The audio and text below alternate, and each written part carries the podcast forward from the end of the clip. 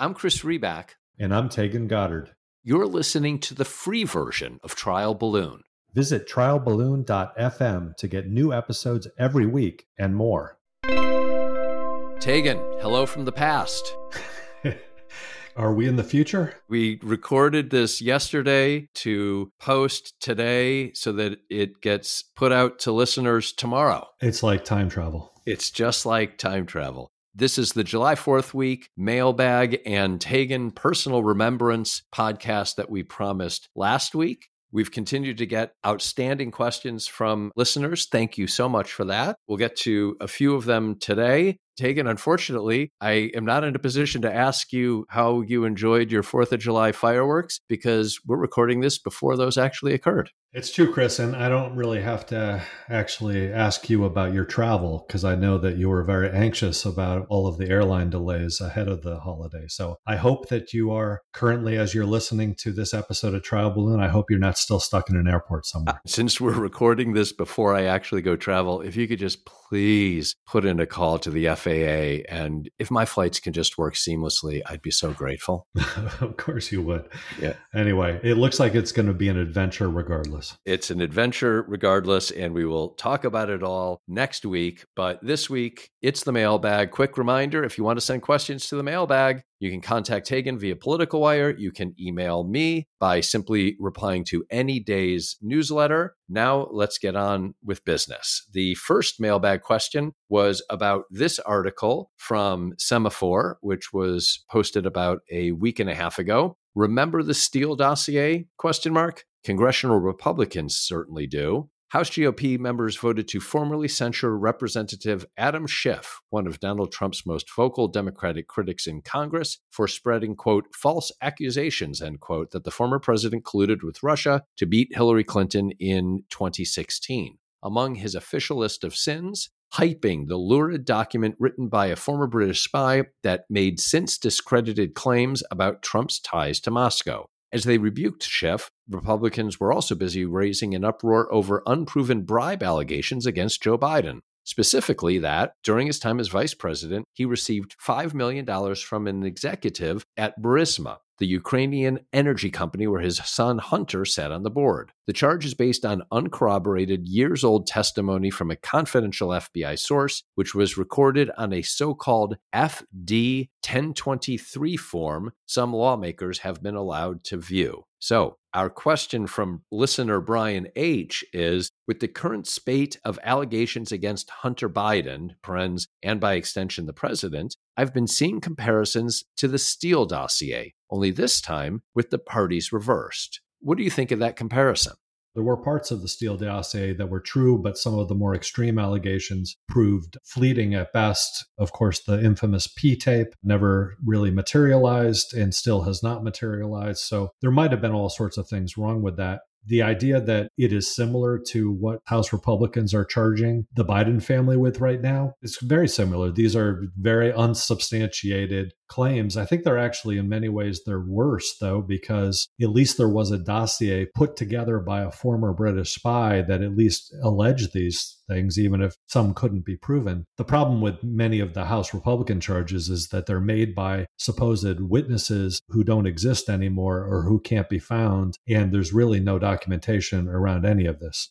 What is most interesting about this question from Brian, though, is the fact that the publication where this comparison was raised is Semafor. And why is that important? It's the Semafor, the editor in chief is Ben Smith. Ben Smith was also the editor in chief of BuzzFeed News, which released the Steele dossier and actually published it as if it was newsworthy and probably drew far more attention to it than otherwise would be. Up until that point, it was just talked about. You might have been able to find it on social media, but BuzzFeed News, when they published it, made it available to a much wider audience and really added some legitimacy to it. It's really interesting that Semafor is raising this comparison now, given the fact that Ben Smith was editor of both publications. Do you feel that Ben Smith will feel a need to emphasize or raise the Hunter Biden allegations to balance out his previous actions? I'm not sure what his motivations are, and I won't speak to that, but I do find it interesting because this comparison that's being made really isn't being made elsewhere. It's not being made in the New York Times, the Washington Post. I have not really heard it on television, but it is being made in Semafor. Let's just say I don't think it was Ben Smith's finest moment to decide to publish the Steele dossier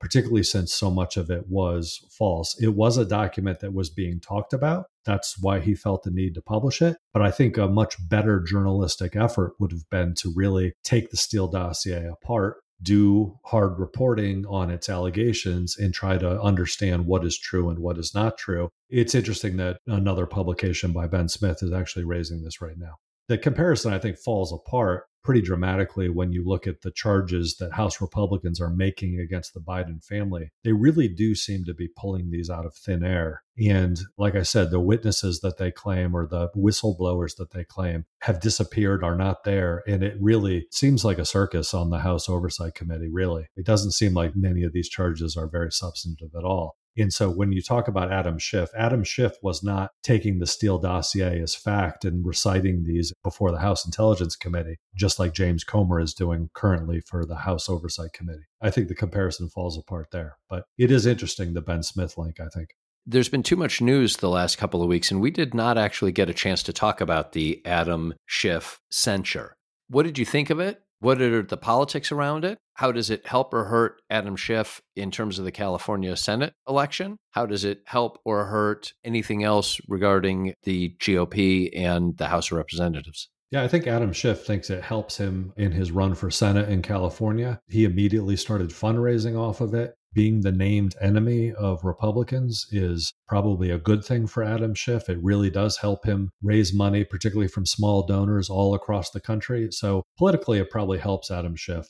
As somebody who's always respected our institutions of the House and the Senate, I think it's kind of amazing to me how things like impeachment and things like censures of lawmakers are really just thrown around as such commonplace penalties at this point. At one point, being censured by the House of Representatives was a big deal. In this case, as soon as it happened, Democrats crowded around the House floor with Kevin McCarthy holding the gavel and just shouted, shame, shame, shame. And McCarthy really lost total control of the House floor at the time. I think it shows that the House of Representatives is a mess right now. I think it shows that Kevin McCarthy is a weak speaker. And I think it shows that really many of these things that used to be considered really severe penalties just aren't anymore. And so it's kind of a weakening of our democratic institutions and how we kind of, in the guardrails, that we kind of keep things on track in this country. So that's unfortunate. Any chance that Schiff moves to expunge his censure the way that one, say, might want to expunge an impeachment? What a ridiculous thing that is. I mean, the give idea the, give the context, yeah, for folks who don't know what I'm talking about. This idea by House Republicans that Kevin McCarthy this week endorsed, the idea of expunging Donald Trump's impeachments because they should never have happened. It's literally an attempt to rewrite history and say something did not happen. What was most interesting is after McCarthy kind of endorsed this effort, is you had legal scholars from liberals like Laurence Tribe at Harvard to uh, Jonathan Turley on the conservative side at George Washington University coming out and say, expunge? You can't expunge something. You can't say something didn't happen when it did. And the idea that House Republicans are rallying around this as a potential way to again suck up to Donald Trump. I mean, it, the whole thing is just ridiculous. And no, I would not support Adam Schiff's effort to try to expunge his censure. It is a fact that it happened. I think that the ramifications are probably much less severe and much different than being impeached. But nonetheless, it, what a ridiculous thing. It really, it's one of those things where it makes you wonder how did we get here? I don't think that Adam Schiff would support a movement to expunge his censure. I think he wants to wear it. He's talking about it. He's wearing it as a badge of honor, kind of as Donald Trump claims he wears the indictments against him as a badge of honor. I think there's a little bit of a difference here. Adam Schiff might ride this into the U.S. Senate, whereas Donald Trump's badge of honor, I don't think is going to uh, help him nearly as much in his fight against special counsel Jack Smith. Anyway, this is where we are. And thank you to Brian H. for the question. Now to Simon D. and a question on 2024 contingency plans. Simon asks The Biden camp is confident in their ability to beat Trump in a general election. How well do you think they'll be able to compete against a different, younger Republican? If Biden doesn't make it all the way through to the convention, is the only option to promote Harris, or would the rules of the convention allow them to pull someone like Newsom out of a hat? So I think that's actually two different questions. And I really commend Simon for doing the old news conference trick of asking a part one and a part two. I think that part one is how well do we think the Biden camp would be able to compete against a different, younger Republican? So if something happens to Trump. And then the second question what's the contingency if Biden does not make it all the way through to the convention? The first one, in terms of what if Biden does not run against Trump? I think the Biden campaign is justified in thinking that they can beat Trump again. Trump has only gotten more controversial in the four years since the last mm. election and his support nationally has not grown. He's done nothing to grow his base of support at this time. So I think Biden looks at a, at a repeat of the last election. He's definitely favored in that. In terms of somebody else, the problem is is that most of the Republicans running, not all of them, but most of them are running to Trump's right. So you've got Ron DeSantis, who currently is the polling leader for second place in that race. And everywhere you look, he's trying to get more controversial than Trump. He's running to Trump's right on virtually every issue. Instead of a nationwide ban of abortion of 15 weeks, DeSantis is touting his six week ban in Florida. And so, literally, every single issue that comes around, DeSantis is trying to be more extreme than Donald Trump. And the bottom line is, if he ends up winning the nomination, it's going to be very hard for DeSantis to tack back to the center and to somehow run in a general election. That said, there are other candidates running, and I think that someone like Tim Scott from South Carolina, the senator, who is a very conservative senator, but there is something about his personality that doesn't make him seem as extreme. And we'll see if he ever gets on a debate stage with Donald Trump. We'll see how that fares. Perhaps Tim Scott is simply running to be Trump's vice presidential candidate. But someone like Tim Scott, I think, would be a much tougher candidate if he were to get the nomination. The problem is that's a big if, Chris getting the nomination at this point is going to be very hard because you're going to have to run right through Donald Trump. Which explains why DeSantis is doing what he's doing. I think that anyone in the Republican race right now has to be feeling like the general election is a later problem. And first, they got to get through this uh, Republican primary, and maybe the route is to the right of Trump. What about the other half of the question from Simon? If, for whatever reason, Biden does not make it through to the convention, what are the Democrats' options then? There are rules that would allow the convention to choose another candidate. Political junkies would be wild about and look at the jockeying that would go on. I think Kamala Harris would obviously be a front runner in that simply because she is vice president currently. But the idea that a Gavin Newsom or a Gretchen Whitmer might throw themselves into the ring and battle it out for the nomination, that would certainly be interesting. What I think is a more complex question, though, is what happens if Biden is nominated at the convention and then we're incapacitated sometime later, you know, as you move towards the election? And there is a period of time where, again, the Democratic National Committee could meet and could choose someone else. But I think in that case, it becomes Biden's running mate, who will almost certainly be Kamala Harris. I think Kamala Harris will have the overwhelming advantage in, in a situation like that. But as you move closer and closer towards the general election, and when voting starts and early voting starts in a lot of these states, it's actually an unknown in terms of what happens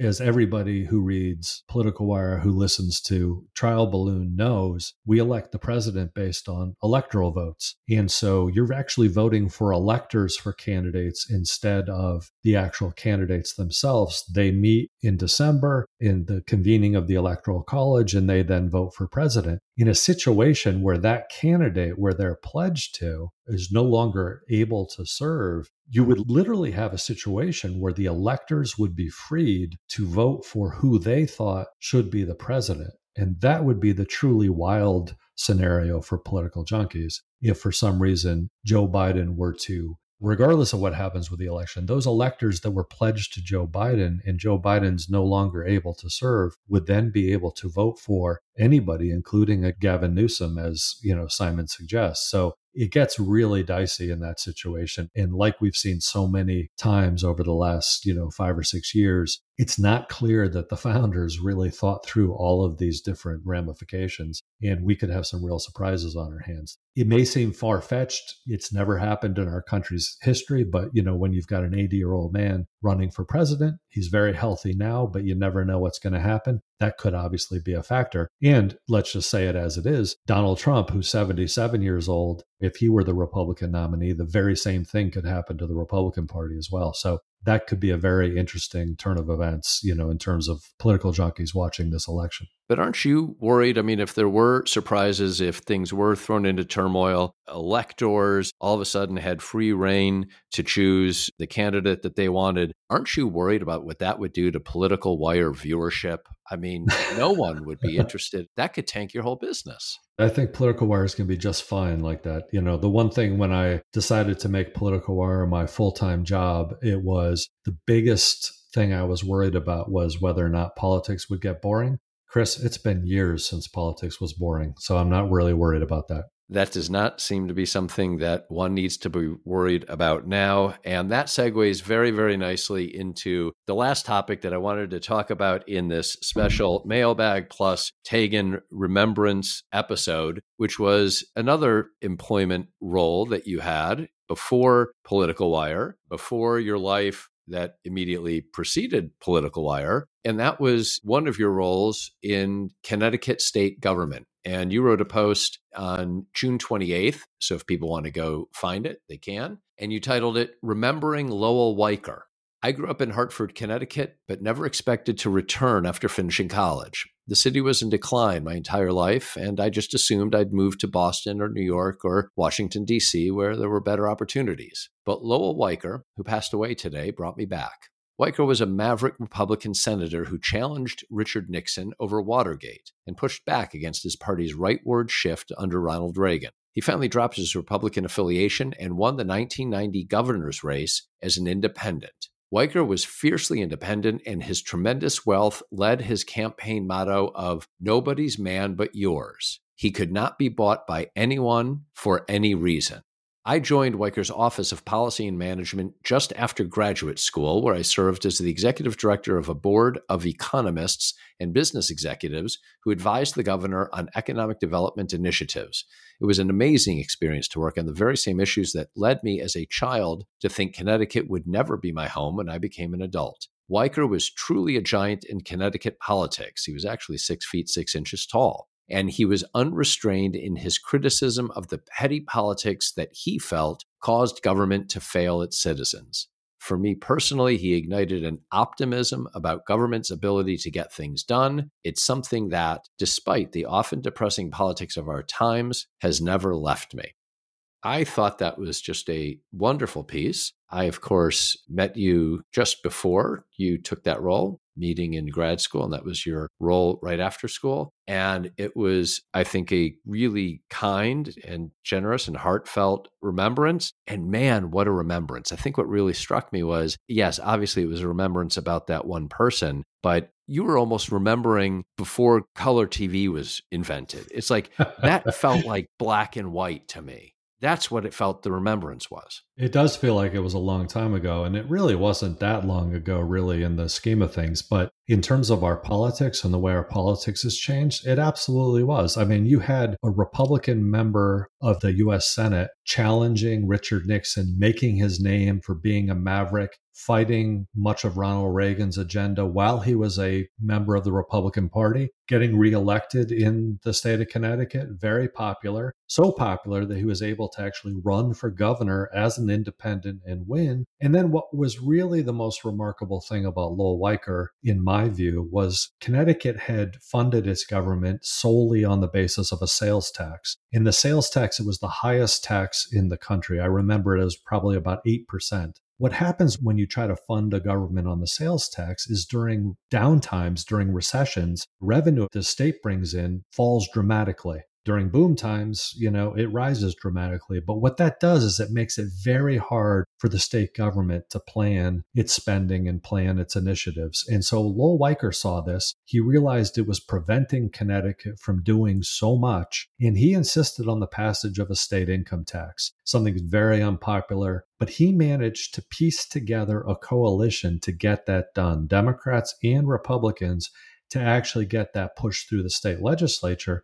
And, you know, when you talk about politicians who run as independents, the biggest criticism of them is that what happens when they get elected, they don't have any members of their party in the state legislature. And that was true for Lowell Weicker, but he strong armed the state income tax and got it through and got it passed. And to this day, it remains in Connecticut. I mean, it was his most important political accomplishment, it was his legacy. And as a result, it put Connecticut state government on much more stable fiscal ground moving forward so that some of the important initiatives, the ones that I talked about, whether they were economic development initiatives, whether they were infrastructure initiatives, it allowed Connecticut to actually plan correctly. Connecticut has had much better times since. Lowell Weicker was a one term governor at that point. He essentially did what he could do during that term. It was unlikely that he was going to be able to run for reelection. His lieutenant governor, Eunice Groark, tried to run on his third party banner. It was called a Connecticut Party. I grew up next door to her when I was a kid, and she was a wonderful public servant as well. But she ran on this third party ticket trying to run, and she didn't quite have the ability to continue on, and that third party fizzled out. But Lowell Weicker's accomplishments and his legacy did not. And so when I talk about Lowell Weicker and when you hear that he died, it did make me feel that even though it seems so many years ago, that optimism that I still have about government's ability to actually work for the people, to actually get real things done, for me personally was linked back to watching Weicker do what many people thought was politically impossible it really came back in a rush today when I heard that news. Yeah, it felt that way. And reading the piece, that certainly came across. Was Weicker vocal at all over the last four to eight to 10 years? Was there anything that he said or wrote or felt? And two, did he maintain any influence in the state? Not really, Chris. He was followed up by John Rowland, a Republican governor who ended up in prison two different times for two sets of crimes corruption the first time, campaign finance fraud the second time. And there's a, currently a Democratic governor, Ned Lamont, in Connecticut. He didn't have a significant impact in the state politics later. As I mentioned, his third party kind of withered away after Eunice Groark was defeated in 1994. And he really didn't speak out that much. He did do some endorsements of candidates in, in his few years after leaving office, but in recent years, he's been pretty much silent. So we're not really sure what he thought about our current situation. One could just imagine him watching the impeachments of Donald Trump, harkening back to his time on the Watergate Committee in challenging so many of those Nixon aides with his really just very moving testimony. At the time, I remember I was just a child, but I remembered his questions and I remembered so many Democrats feeling so proud of Lowell Weicker that he was their senator in Connecticut in the fact that he was standing up for what they thought was right. So he was really a unique politician, maybe a once in a generation politician. You know, we don't really see this type of person anymore, it seems that they are out there. I don't want to get people too discouraged, but he was truly one of a kind that is the way to take it. We have to take a remembrance like that. And it's why I wanted to talk about it today. And I thought it was really, really such a nicely written piece. Of course, I remember you working there and uh, I remember our conversations and the energy that both of us felt and feel around the positive impact that public service can play. That's important to remind. And it's important to remind not because of the nostalgia, but because of the future opportunity. Nice to get to talk about that. Our thanks to Brian H and Simon D for their questions. And Taegan, I can say to you with complete clarity that I wish to you right now that you will have had an excellent 4th of July and that you are currently remembering it fondly and saw an incredible set of fireworks that we will get to discuss next week. And I'm talking to future Chris, and I hope that your travels home were eventless and came through all right. No airport delays from your mouth to the FAA's ears. Talk to you soon, Taegan. Talk to you soon, Chris.